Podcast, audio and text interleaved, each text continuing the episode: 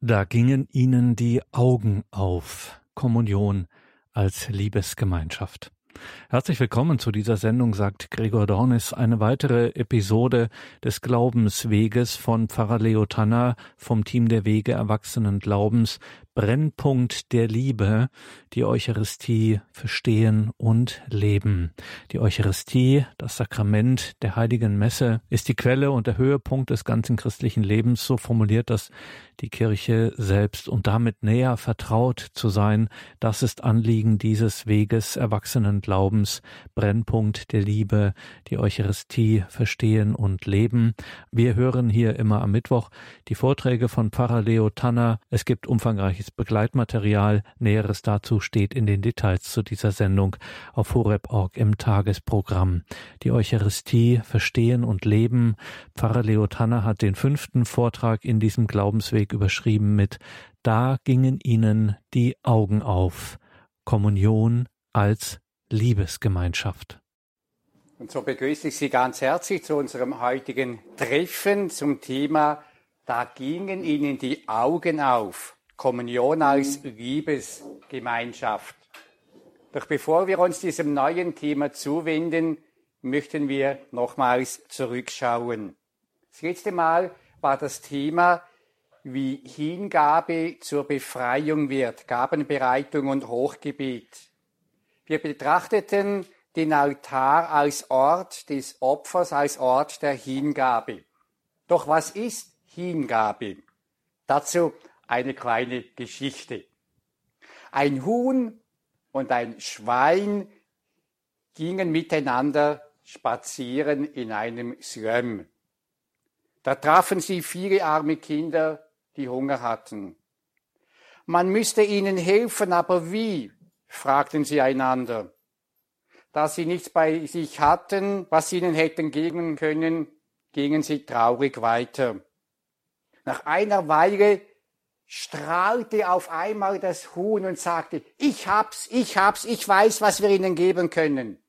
Das Schwein fragt, ja was denn? Und das Huhn sagte, wir können den Kindern doch helfen geben wir ihnen doch Spiegelei und Schinken. Da wehrt sich das Schwein und sagt, Moment mal, für dich ist es eine Spende, aber mir geht's ans Leben dabei. Die Hingabe, wie das Huhn sie geben will, wäre doch oft so einfach und bequem. Etwas einfach geben, das einem nicht wehtut aber echte Hingabe betrifft das eigene Leben und schenkt dadurch auch Leben weiter. Im Zentrum der Eucharistiefeier steht die Hingabe Jesu an den himmlischen Vater und an uns und unsere eigene Hingabe an Jesus und an den Heilswillen des himmlischen Vaters. Ein anderes Wort dafür heißt Anteil am Leib und Blut Jesu Christi zu erhalten. Wenn wir uns mit Jesus verbinden, erhalten wir Anteil an seinem Leben. Im zweiten Hochgebet betet der Priester, wir bitten dich, schenke uns Anteil an Christi Leib und Blut und lass uns eins werden durch den Heiligen Geist wenn wir Anteil am Leib und Blut Jesu Christi erhalten, dann kommt dadurch die erlösende Kraft seines Todes und die neu schaffende Kraft seiner Auferstehung in unser Leben. Den Anteil am Tod Jesu heißt, alle negativen Mächte und Kräfte, alle Dinge, die das wahre Leben hindern und blockieren, sollen am Kreuz Jesu, das jetzt gegenwärtig und wirksam wird, sterben. Das kann zum Beispiel die eigene Feigheit sein, die Blindheit, die Minderwertigkeitsgefühle, das Verurteilen von anderen, Bitterkeit, Ängstlichkeit, Hoffnungslosigkeit, Engherzigkeit und so weiter und so fort. Und Anteil an der Auferstehung heißt, in der Kraft der Auferstehung Jesu, die jetzt gegenwärtig und wirksam wird, soll die wahre Liebe, das Mit- und Füreinander, die Freude an Gott, an den Menschen, an der Schöpfung und am eigenen Leben und so weiter, all das Gute, Wunderbare soll lebendiger werden und wachsen.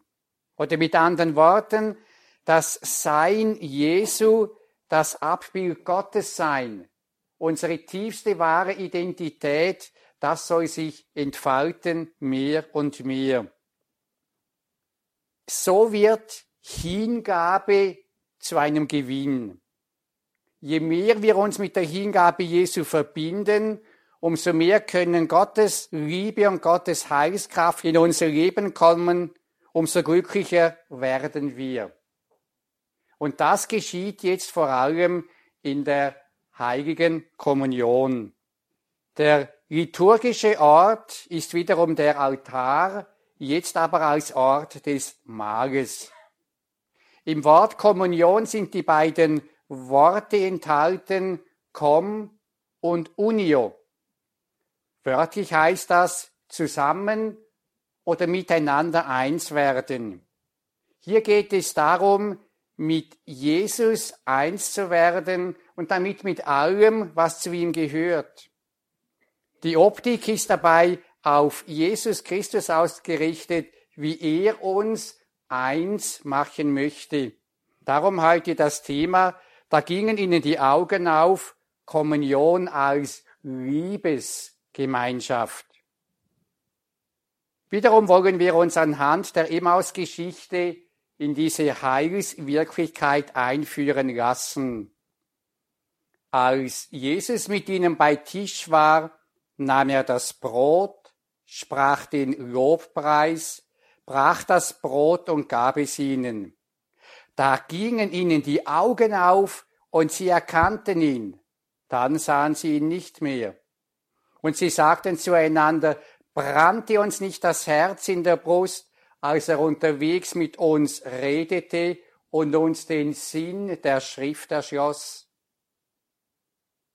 Bei Tisch nimmt Jesus das Brot, spricht den Lobpreis und gibt das Brot den Jüngern. Und während die beiden das Brot essen, das Jesus ihnen gibt, gehen ihnen auf einmal die Augen auf. Sie erkennen, ja, das ist ja Jesus. Und im gleichen Augenblick sehen sie ihn nicht mehr.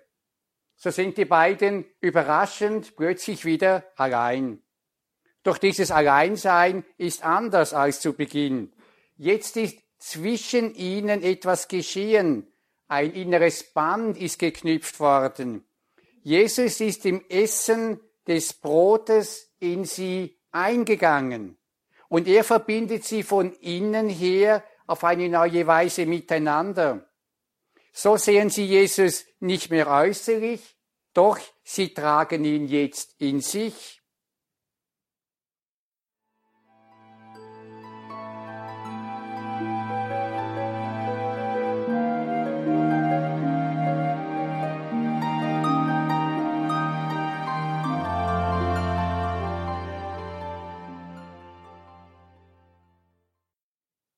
Das Ziel der Kommunion besteht darin, die Verbundenheit mit Jesus und die Verbundenheit untereinander, wie sie auch die Emmaus-Jünger erfahren haben, zu vertiefen. Das Ziel besteht darum, tiefer eins zu werden mit ihm und untereinander. Dieses Einswerden ist nicht unsere Leistung, sondern Geschenk und Wirken der Gnade Gottes. Aber damit Gott wirken kann, braucht es unser Mittun. Es braucht die Bereitschaft und den Wunsch zu einer nicht medizinisch, aber geistlichen Herzenserweiterung. Und dazu will uns der Ritus auch wieder helfen. Der erste Ritus dieser Herzensöffnung, Herzenserweiterung ist das Vater unser. Es ist das Tischgebet der Familie des Volkes Gottes. Bei diesem Vater unser schauen wir weg von uns hin zum Vater. Bezeichnenderweise kommt in diesem Gebet kein einziges Mal das Wort Ich vor. Es geht um den Vater, es geht um das Preisen seines Namens um das Kommen seines Reiches, um das Tun seines Willens, was sich dann konkret darin zeigt, dass wir von ihm das tägliche Brot erbitten und empfangen, dass wir einander vergeben, dass wir uns nicht mehr selbst der Versuchung aussetzen und dass wir uns vom Bösen erlösen lassen. Das Vaterunser ist das Gebet des Mit- und Füreinanders. Anschließend an das Vaterunser Gebet kommt der sogenannte Embolismus, das heißt auf Deutsch Einfügung. Und dieser Embolismus greift die letzte Bitte des Vaters unsers auf. Erlöse uns, Herr, allmächtiger Vater, von allem Bösen und gib Frieden in unseren Tagen. Komm uns zu Hilfe mit deinem Erbarmen und bewahre uns vor Verwirrung und Sünde, damit wir voll Zuversicht das Kommen unseres Erlösers Jesus Christus erwarten. Mit diesem Kommen unseres Erlösers Jesus Christus ist sowohl sein jetziges Kommen in der Eucharistie, in der Heiligen Kommunion gemeint, wie auch sein Kommen in Herrlichkeit am Ende der Zeit. Dann bei der Wiederkunft Jesu Christi in Herrlichkeit, dann vollendet sich die Heilsgeschichte. An diesen aufs glückliche Ende ausgerichteten Schlusssatz schließt sich dann der Ruf an, der die große Zuversicht und den endgültigen Sieg Gottes bekundet. Und Sie dürfen es gerade mit mir jetzt beten. Denn dein ist das Reich und die Kraft und die Herrlichkeit in Ewigkeit. Amen. Spüren Sie etwas von diesem Siegesruf da drin, von dieser Kraft. Ihm gehört für immer das Reich, die Herrlichkeit in alle Ewigkeit. Der letzte Satz des Vaterunsers wurde durch diesen Embolismus weitergeführt. Die zentrale Bitte Jesu im Vaterunser nämlich vergib uns, wie auch wir vergeben, wird im Friedensgebet und dem anschließenden Friedensgruß vertieft. Durch den Priester spricht der Auferstandene allen seinen Frieden zu. Diese Friedenszusage des Auferstandenen hat ihren Ursprung in dem für die Apostel so bewegten Ostertag. Ihr Leben war geprägt vom eigenen Versagen. Sie haben Jesus, als er gefangen genommen wurde, im Stich gelassen.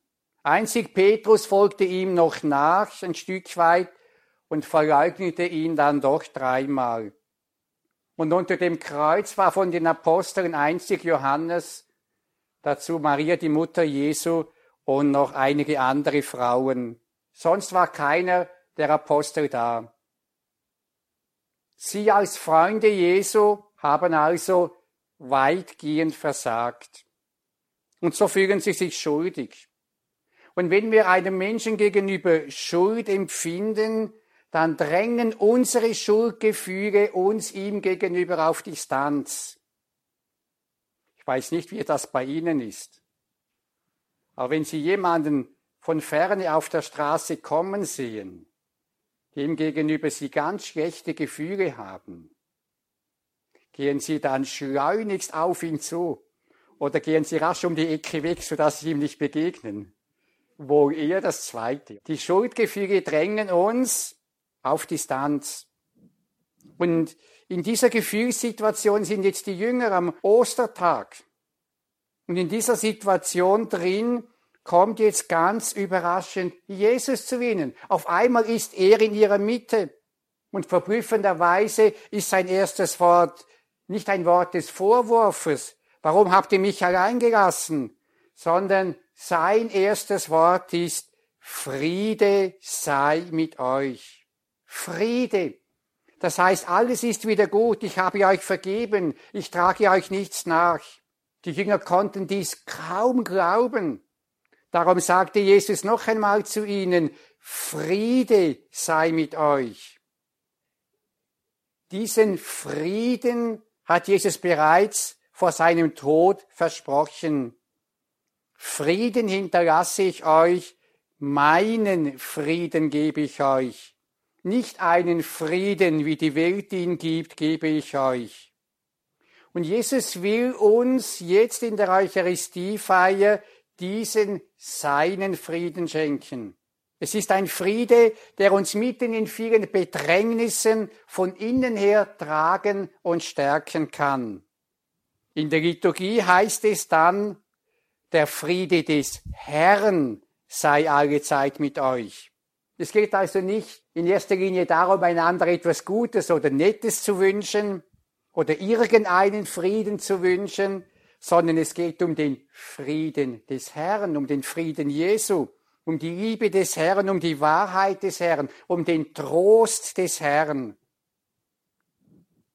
Der Pfarrer Kurt Gardner nennt in Anlehnung an den großen Theologen Thomas von Aquin den Friedensgruß das achte Sakrament, weil in ihm und durch ihn der Auferstandene Frieden bewirkt und Beziehungen heilt. Der Herr selbst wird durch den Friedensgruß zu uns und zu allen Anwesenden mit seinem Frieden kommen.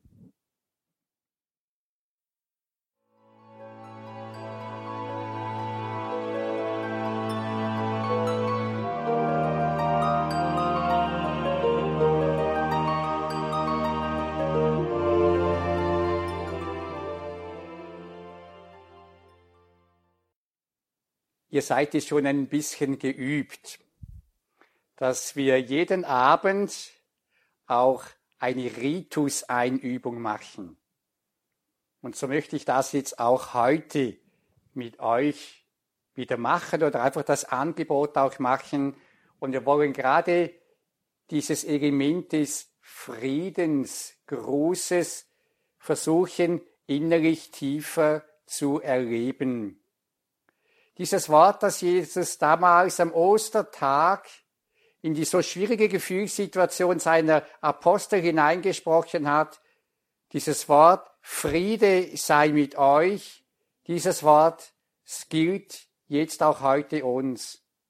Jetzt ist der Auferstandene mitten unter uns.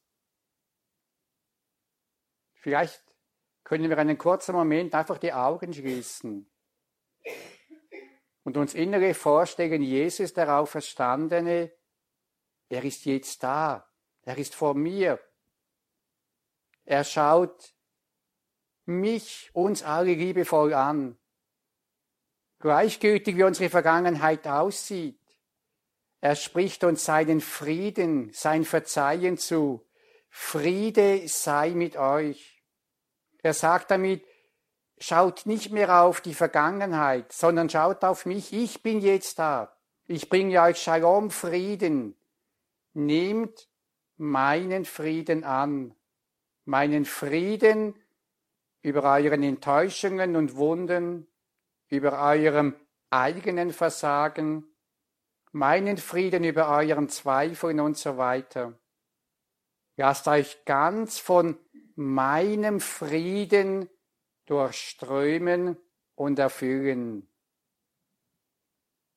Lade Sie jetzt ein, in einigen kurzen Momenten der Stille diesen Frieden Jesu Christi persönlich anzunehmen. Vielleicht hilft es, wenn Sie das Wort Jesu einige Male wiederholen, dass er den Aposteln gesagt hat, meinen Frieden gebe ich euch. Und wenn Sie dazu sagen, ja, deinen Frieden, Jesus, nehme ich jetzt an. Meinen Frieden gebe ich euch. Ja, Jesus, diesen deinen Frieden nehme ich jetzt an.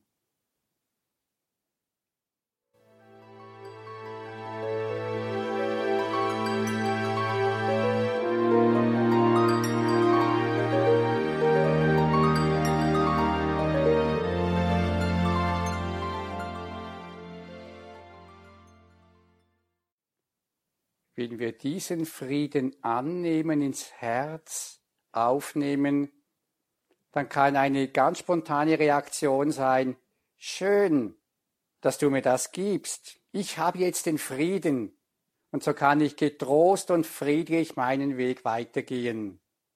Doch echte Dankbarkeit und das Zeichen, dass ich seinen Frieden und seine Vergebung annehme, zeigen sich im Weitergeben.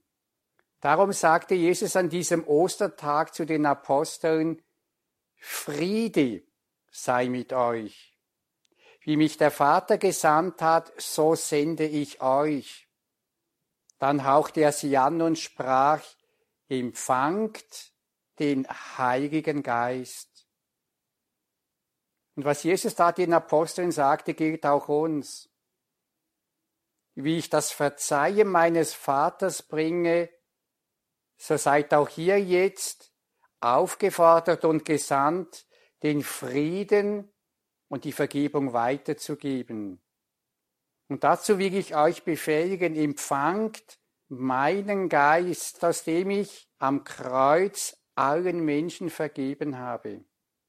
Empfangt diesen Heiligen Geist. Empfangt meine Entschiedenheit zum Frieden. Empfangt meine Liebe zu allen. Empfangt meine Kraft zu vergeben.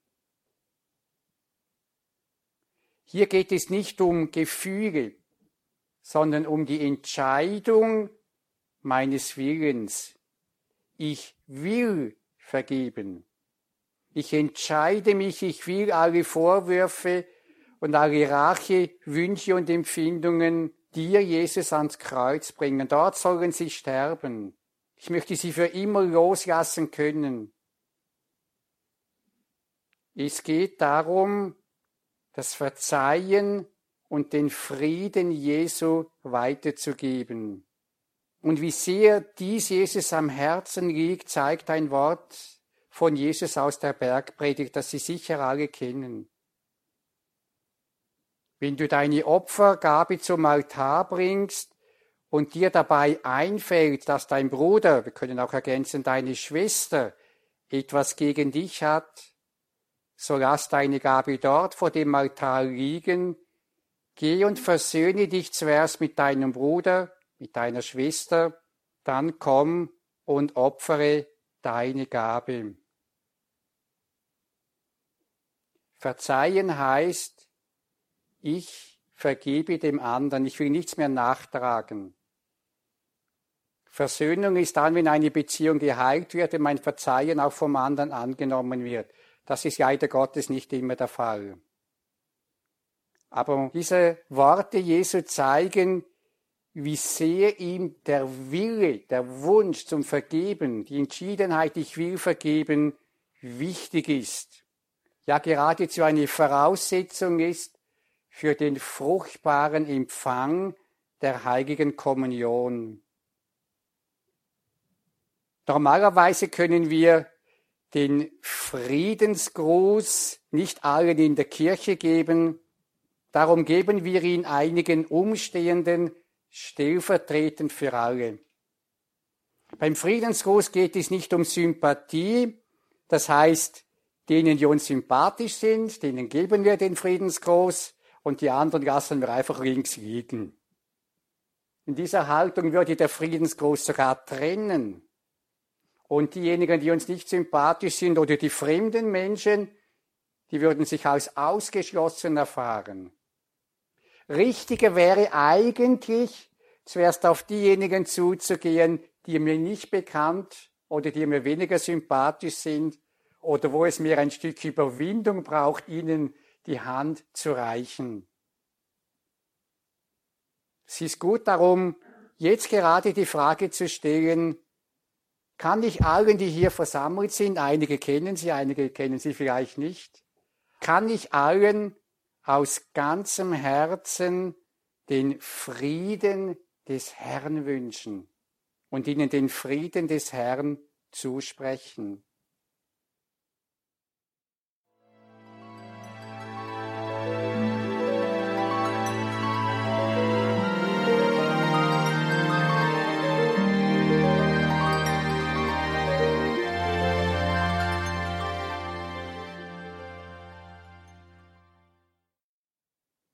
Und es geht ja darum, dass ich dem anderen den Frieden des Herrn, den Frieden Jesu zuspreche und weitergebe. Und so lade ich Sie jetzt ein, dass wir gerade diesen Friedensgruß auch vollziehen. Ich lade Sie ein, aufzustehen, können im Herzen nochmals erspüren, ich will den Frieden Jesu, die Freude, den Trost, die Liebe Jesu meinen Mitmenschen, Schwestern und Brüdern weitergeben. Der Herr hat zu seinen Aposteln gesagt, Frieden hinterlasse ich euch, meinen Frieden gebe ich euch. Deshalb bitten wir, Herr Jesus Christus, schau nicht auf unsere Sünden, ich ergänze manchmal auch auf die Verhärtungen der Herzen, auf die Wunden der Menschen, auf die Bosartigkeit und was auch immer eben in diesem Begriff Sünde gemeint ist, sondern auf den Glauben deiner Kirche und schenke ihr nach deinem Willen Einheit und Frieden. Und der Frieden des Herrn sei alle Zeit mit euch. So dürfen wir jetzt einander aus dem Herzen heraus diesen Frieden Christi weitergeben.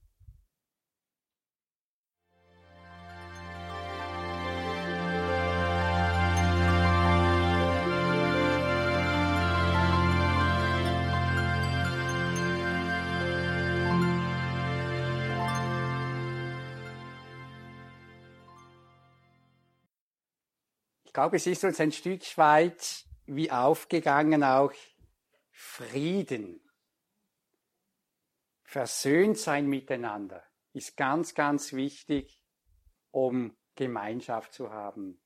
Wir können zu Hause nicht gut ein Festessen genießen miteinander und wir haben alle ein bisschen Streit und ein bisschen weiß nicht was miteinander. Und so noch viel, viel weniger hier, wo es um das Größte geht in der Eucharistiefeier. Aber schauen wir jetzt die nächsten Vorbereitungsriten an.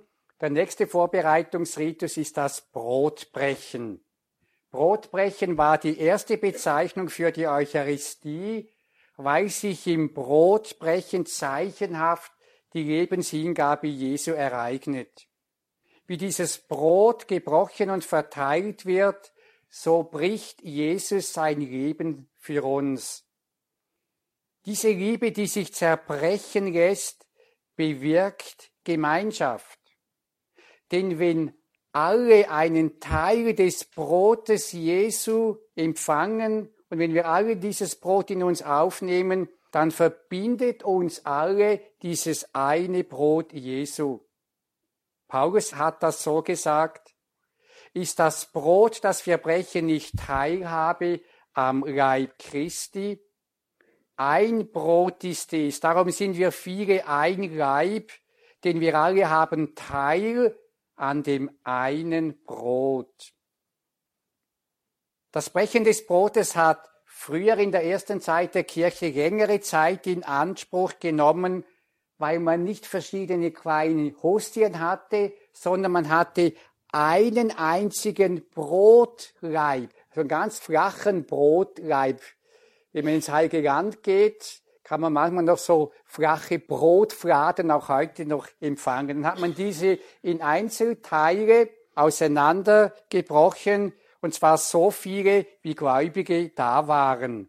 Und dadurch wurde sichtbar, wir alle empfangen von dem einen Brot Jesu Christi und werden durch ihn miteinander verbunden, ein Leib. Und während dem Brotbrechen wurde das Lamm Gottes Gebet so lange wiederholt, wie eben dieses Brotbrechen dauerte. Lamm Gottes, du nimmst auf dich und so hinweg die Sünde, Schuld, Not, Krankheit, das Elend der Welt, erbarme dich unser. Und gerade dieses Gebet nach dem Friedensgruß ist ein großer Trost, Denn manchmal schaffen wir es trotz all unseren Bemühungen nicht, uns ganz fürs Verzeihen und für den Frieden zu entscheiden. Wir erleben manchmal schmerzhaft unsere Grenzen, unsere Schwäche, unser eigenes Unvermögen. Und genau dies dürfen wir jetzt einfach ins Erbarmen Gottes hineingeben, all unser Unvermögen.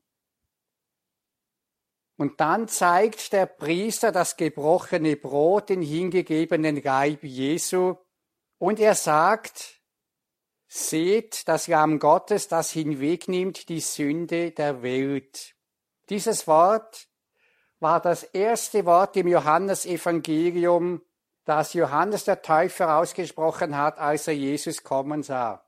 Er hat gesagt, schaut da, da kommt er, das Lamm Gottes, das hinwegnimmt die Sünde der Welt.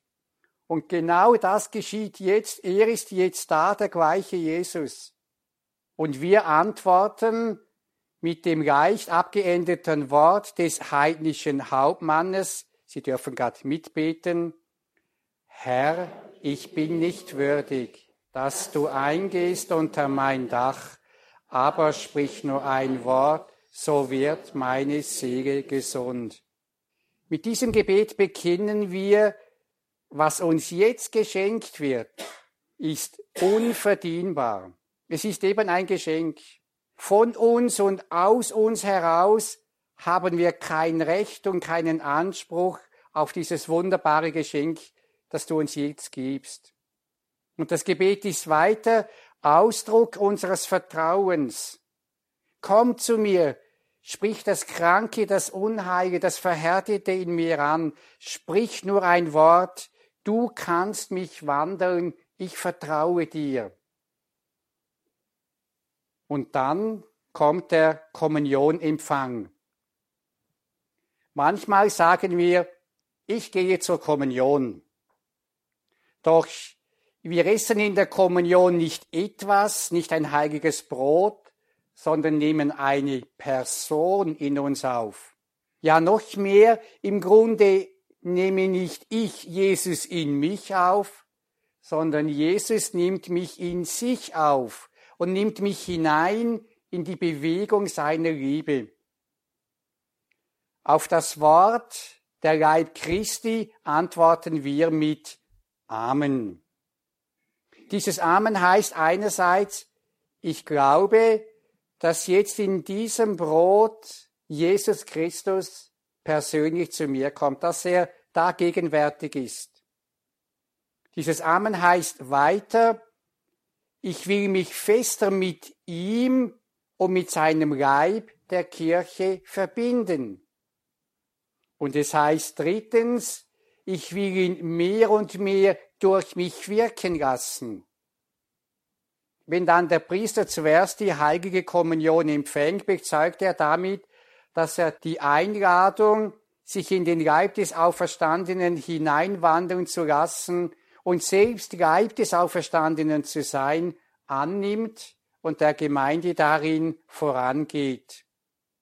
Wir können nämlich auch sagen, der Kommunionempfang ist auch ein Schritt meiner Hingabe an Jesus. Und dann dürfen wir Jesus empfangen in großer Ehrfurcht und Freude.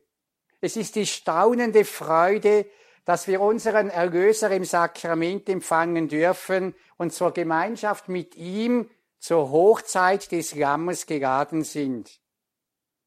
Weil die Kommunion ein hochzeitliches Fest ist, gab es in der frühen Kirche auch eine Anweisung, singend und in festlicher Freude zur heiligen Kommunion hinzutreten.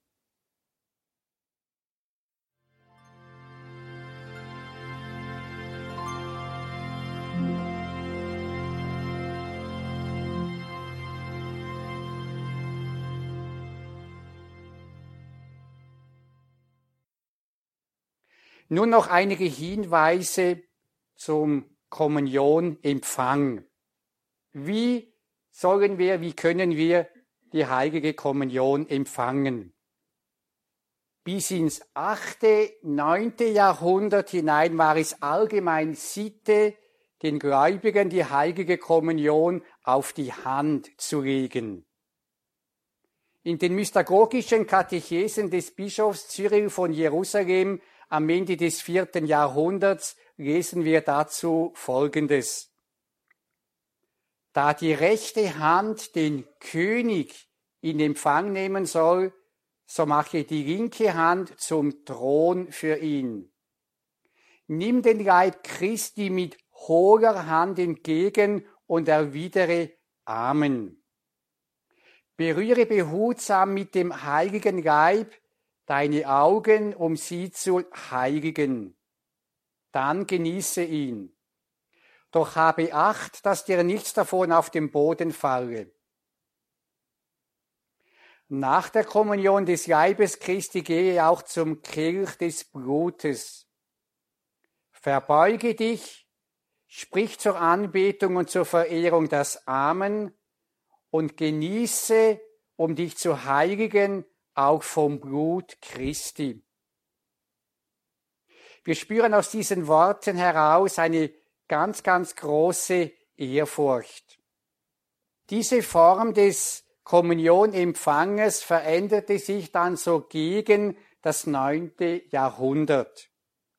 Die wachsende Scheu gegenüber der heiligen Kommunion sowie die Angst vor einem möglichen Missbrauch oder dass kleine Teilchen der Hostie zu Boden fallen könnten, führten dazu, die Hostie direkt auf die Zunge zu legen.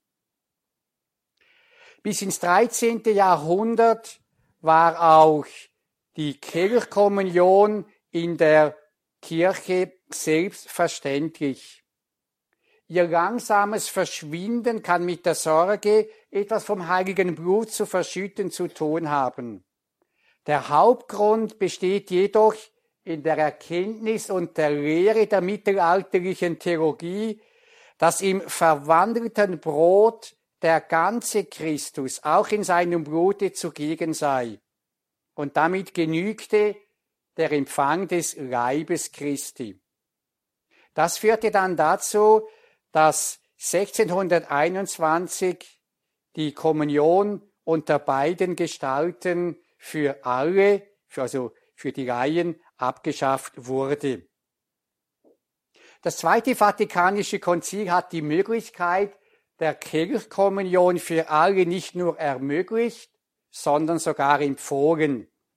So heißt es in der allgemeinen Einführung ins Messbuch, Ihre volle Zeichenhaftigkeit gewinnt die Kommunion, wenn sie unter beiden Gestalten gereicht wird. In dieser Form wird das Zeichen des eucharistischen Mahles auf vollkommenere Art zum Ausdruck gebracht. Es wird auch deutlich, dass der neue und ewige Bund im Blut des Herrn geschlossen wurde. Das Zweite Vatikanische Konzil hat die ursprüngliche Tradition der Kirche wieder aufgenommen. Und somit können wir heute die heilige Kommunion mit der Hand oder mit dem Mund empfangen und ebenso auch das Blut Christi in der Kelchkommunion empfangen. Dabei wird Wert darauf gelegt, dass die Hostie der Leib Christi empfangen wird.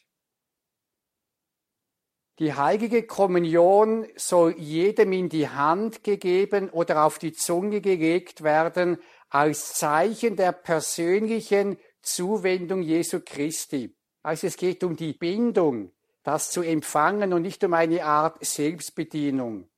Entscheidend ist dabei die Ehrfurcht. Ein bei der Messfeier anwesender Nichtchrist müsste an der Haltung und an der Gebärde der Kommunizierenden spüren, dass es sich hier um ein tiefes Geheimnis des Glaubens handelt. Im Anschluss an das Konzil wurde man belehrt, wie man die heilige Kommunion auf der Hand empfangen soll. Man tritt ruhig und gemessen vor, streckt die linke Hand aus und stützt sie mit der rechten Hand. empfängt die Hostie, tritt einen Schritt auf die Seite und mit dem ganzen Körper zum Altar gerichtet, nimmt man die Hostie aus der Handfläche und führt sie in den Mund. Dann schreitet man mit gefalteten Händen weg und geht an den Platz. In der folgenden Danksagung Stille darf ich nun die intime Gemeinschaft mit Jesus genießen. Dazu ist eine gute Haltung hilfreich. Wir können dazu knien, die Hände vors Gesicht halten, damit wir ganz unabgelenkt bei ihm sind wir können aber auch sitzen, die Augen schließen, um ganz bei ihm zu sein. Und um dieses ganz bei ihm zu sein, darum geht es. Er ist jetzt in mir und ich in ihm. In der Danksagungsstiege will er mich in der Tiefe nähren. So kann ich zum Beispiel fragen, was möchtest du, Jesus, in mir und an mir tun? Was möchtest du, Jesus, in mir wandeln, damit ich mehr so werde, wie du mich haben möchtest. Dann dürfen wir Jesus an uns handeln lassen. Wir können ihm alle unerlösten Bereiche, Spannungen, Verhärtungen, Wunden, Nöte hinhalten, damit er diese aufbreche, durchdringe, reinige, wandle und heile.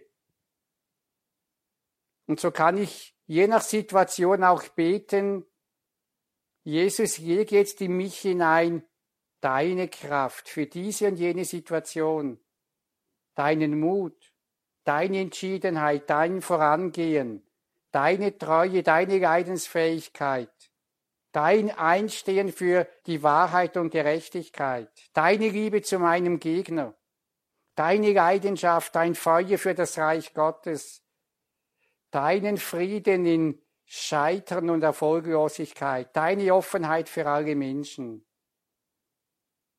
Kannst du einen dieser Impulse ins Gebet nehmen, dass er genau auf meine Situation bezogen das in mich jetzt hineinlege von ihm. Das Schlussgebet beendet dann den Kommunionteil. Es weist meist auf die Verbindung zwischen Kommunionempfang und christlichem Lebensvollzug hin.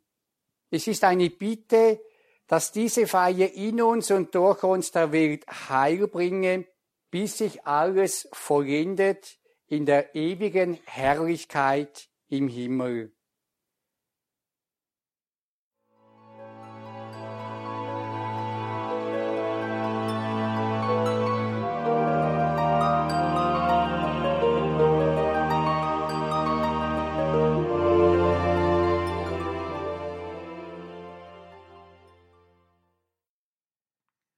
Die Teilnehmenden treffen sich wiederum in kleinen Gruppen zum Austausch und auch sie sind eingeladen, den folgenden Fragen nachzugehen.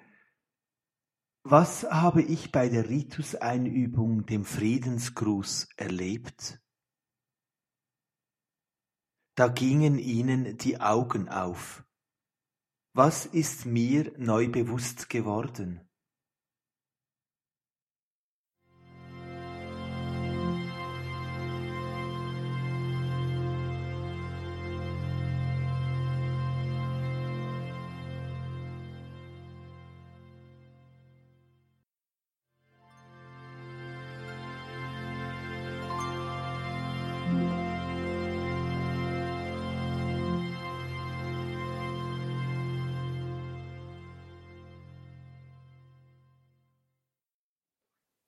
Kommunion als Liebesgemeinschaft ist ein sehr umfassendes Thema.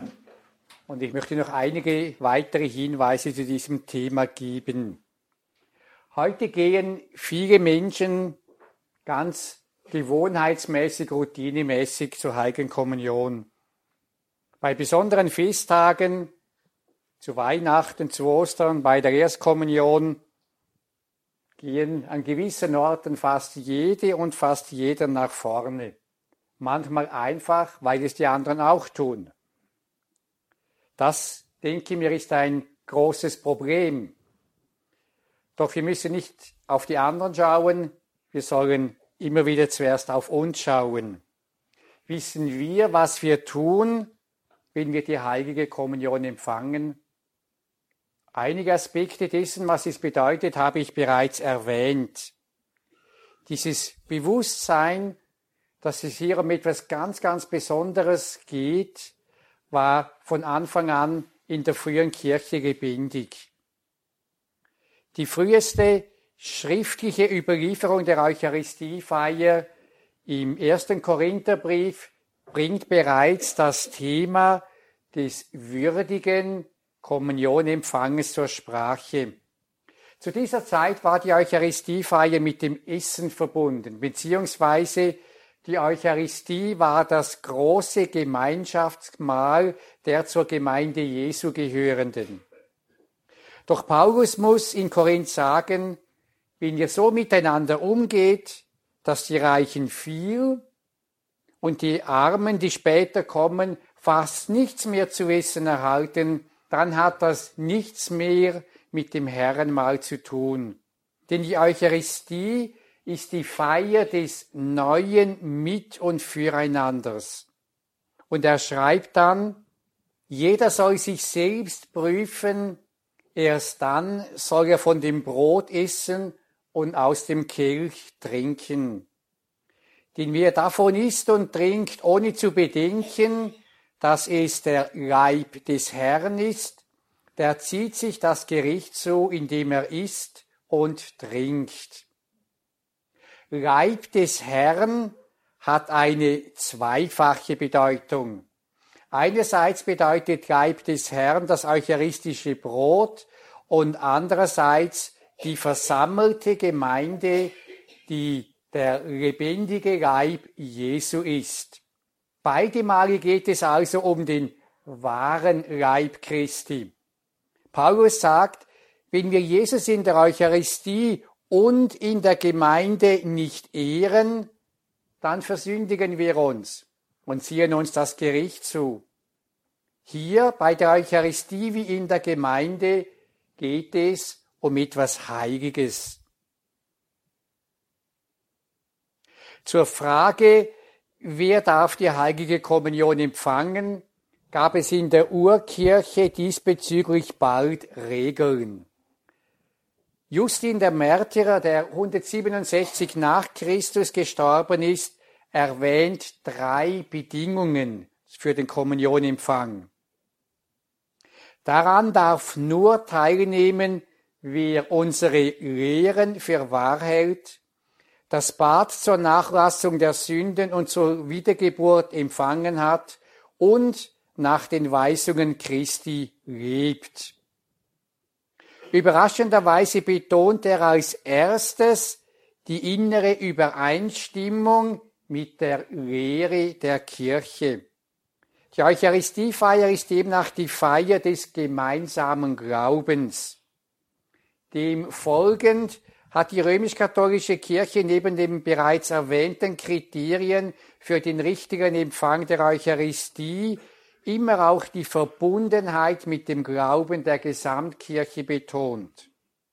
Zum würdigen Kommunionempfang gehört demnach die Liebe zur Kirche, wie auch das Bemühen, den Glauben der Kirche zu verstehen und zu teilen. Als zweites betont Justin, dass eine Person getauft sein, das heißt zur Kirche gehören muss. Die Eucharistie ist das Mahl der Getauften. Doch auch den Nichtgetauften gilt die Liebe Christi. Denn die Liebe Christi ist grenzenlos und gilt allen Menschen. Aber die eucharistische Gemeinschaft mit Christus ist den Getauften vorbehalten. Die Eucharistie ist Ausdruck und Höhepunkt der Tischgemeinschaft der Familie Jesu. Und drittens muss er nach den Weisungen, das heißt nach den Geboten Jesu Christi leben. Wir können nicht einerseits Jesus in uns empfangen, uns eins machen mit ihm und andererseits nicht das tun, was ihm wichtig ist, nicht das tun, was er uns sagt. Das ist in sich ein Widerspruch. Würde kommunizieren heißt deshalb mit Jesus und so wie Jesus leben wollen. Deshalb kann, wer in einem bewussten Widerspruch, in einer schweren Sünde zu Jesus und seiner Weisung lebt, nicht die heilige Kommunion empfangen, weil es ein Widerspruch in sich ist. Entsprechend der Liebe zu Jesu kann jetzt aber ganz Verschiedenes bedeuten. Es kann auch bedeuten, einfach mal die eigenen Bedürfnisse zurückzustellen, den anderen zu achten, auf den anderen einzugehen. Es kann auch heißen, Verantwortung zu übernehmen, Aufgaben zu übernehmen, die einem das Leben ein Stück weit auch schwerer machen. Das ist echter Dienst. Hier beim Leben nach den Geboten Jesu gibt es ein heute sehr, sehr kontrovers diskutiertes Problem und auch ein sehr, sehr schwieriges Problem, nämlich die Frage von den wiederverheirateten Geschiedenen. Ich möchte auf diese Frage nicht eingehen, weil sie zu komplex ist. Und wer immer in einer solchen Situation ist, der soll diesen mit dem Priester vor Ort besprechen. Ich möchte hier vielmehr einen anderen Gesichtspunkt erwähnen, der vielleicht weniger bekannt ist. Es gibt nämlich auch die Möglichkeit der sogenannten geistlichen Kommunion.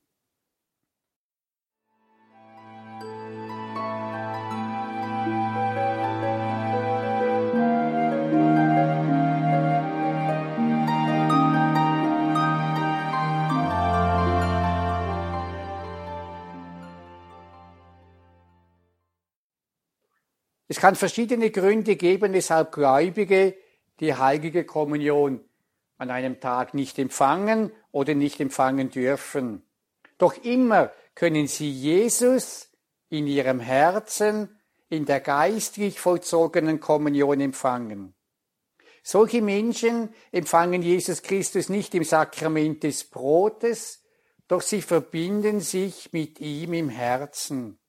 Das heißt, Menschen empfangen nicht im Sakrament Jesus Christus, wohl aber geistlich in der Realität des Heiligen Geistes. Und sie verbinden sich mit ihm. Christus ist in seinem Wirken nicht an die Sakramente gebunden. Die Sakramente geben uns die Gewissheit, hier und jetzt wirkt Jesus hundertprozentig sicher. Aber Jesus ist nicht daran gebunden. Er kann das, was er in einem Sakrament schenkt, auch ohne das Sakrament schenken. Er kann sogar noch mehr dazu schenken. Mit Christus im Herzen verbunden zu sein, ist wichtiger, als vielleicht äußerlich die Kommunion zu empfangen, ohne mit dem Herzen wirklich dabei zu sein. Diese Möglichkeit, sich im Innern mit Jesus zu vereinen und seine Liebe zu empfangen, ist auch eine Möglichkeit für geschiedene Wiederverheiratete. Ihnen empfiehlt unter anderem Papst Johannes Paul II. in seiner Eucharistie-Enzyklika eben diese Übung der geistlichen Kommunion, die sich seit Jahrhunderten in der Kirche verbreitet hat und von den Lehrmeistern des geistlichen Lebens auch empfohlen wird. Menschen, welche die heilige Kommunion nicht empfangen, können aber auch zur Kommunion nach vorne kommen und sich wie Kinder von Jesus segnen lassen. An vielen Orten hat sich bewährt, dass dazu auch Erwachsene nach vorne kommen und einfach zum Zeichen, dass sie nicht die Heilige Kommunion empfangen, ihre Hände gekreuzt vor die Brust halten und dann empfangen sie auch einen persönlichen Segen, eine ganz persönliche Zuwendung Jesu Christi und sie fallen dann auch nicht auf, wenn man in einer Bankreihe eben nicht nach vorne geht und fast alle anderen gehen. Wichtig scheint mir einfach jetzt noch Folgendes zu sein. Jesus möchte alle im Gastmahl seine Liebe beschenken. Und deshalb dürfen wir die Eucharistiefeier nie nur auf den Empfang der heiligen Kommunion reduzieren. Die Eucharistie ist viel mehr denn in dieser Feier nährt Jesus Christus alle, die daran teilnehmen, auf eine mehrfache Weise. Er nährt uns in und durch die Gemeinschaft der Gläubigen, durch die Glieder seines Leibes. Und wenn eine große Gemeinschaft zusammen ist oder eine Gemeinschaft, die tief mit dem Herzen ineinander verbunden ist, dann ist eine große Kraft spürbar. Und von da, da nährt uns Jesus Christus. Jesus nährt uns weiter in seinem Wort. Wir haben davon gehört. Er stärkt und belebt uns. Und Jesus nährt uns durch sein Opfer am Kreuz, das für alle gegenwärtig und wirksam wird. Und er nährt uns in der heiligen Kommunion, auch in der geistlichen Kommunion.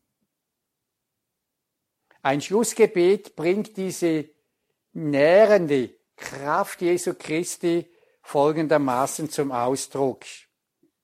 Gütiger Gott, die heilige Speise, die wir empfangen haben, durchdringe uns mit ihrer Kraft.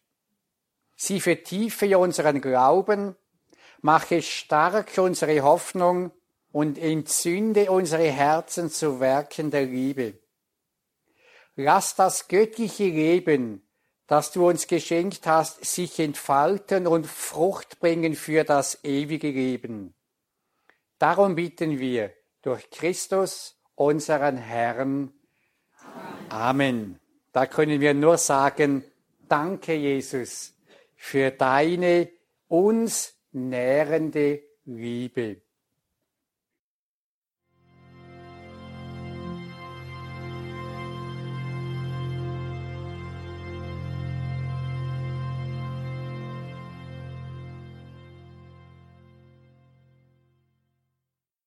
Der heutige fünfte Teil des Weges erwachsenen Glaubens, die Eucharistie verstehen und leben, war überschrieben mit Da gingen ihnen die Augen auf, Kommunion als Liebesgemeinschaft.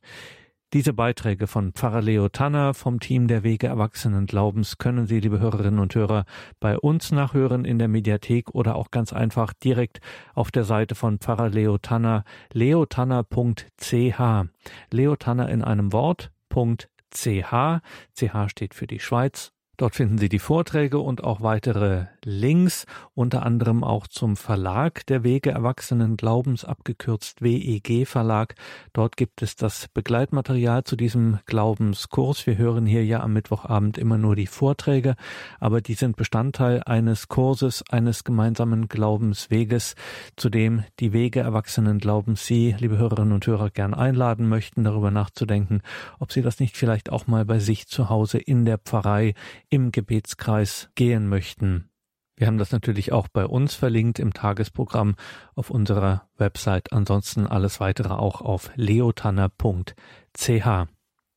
Danke Ihnen allen fürs Dabeisein, liebe Hörerinnen und Hörer, für all Ihre Verbundenheit mit Radio Horeb und Radio Maria, dass Sie dieses Werk der Evangelisierung, dieses geistliche Werk der Nächstenliebe möglich machen, dieses gemeinsame Leben mit Gott, das wir dann gleich um 21.40 Uhr nach der Reihe nachgehört, dann die Hände um 21.40 Uhr, die komplett beten. Das Nachtgebet der Kirche ist nur möglich, weil Sie für dieses Werk beten und weil Sie dieses Werk materiell unterstützen durch Ihre Spenden. Es gibt keine anderen sonstigen finanziellen Mittel, die uns zur Verfügung stehen, um das hier möglich zu machen.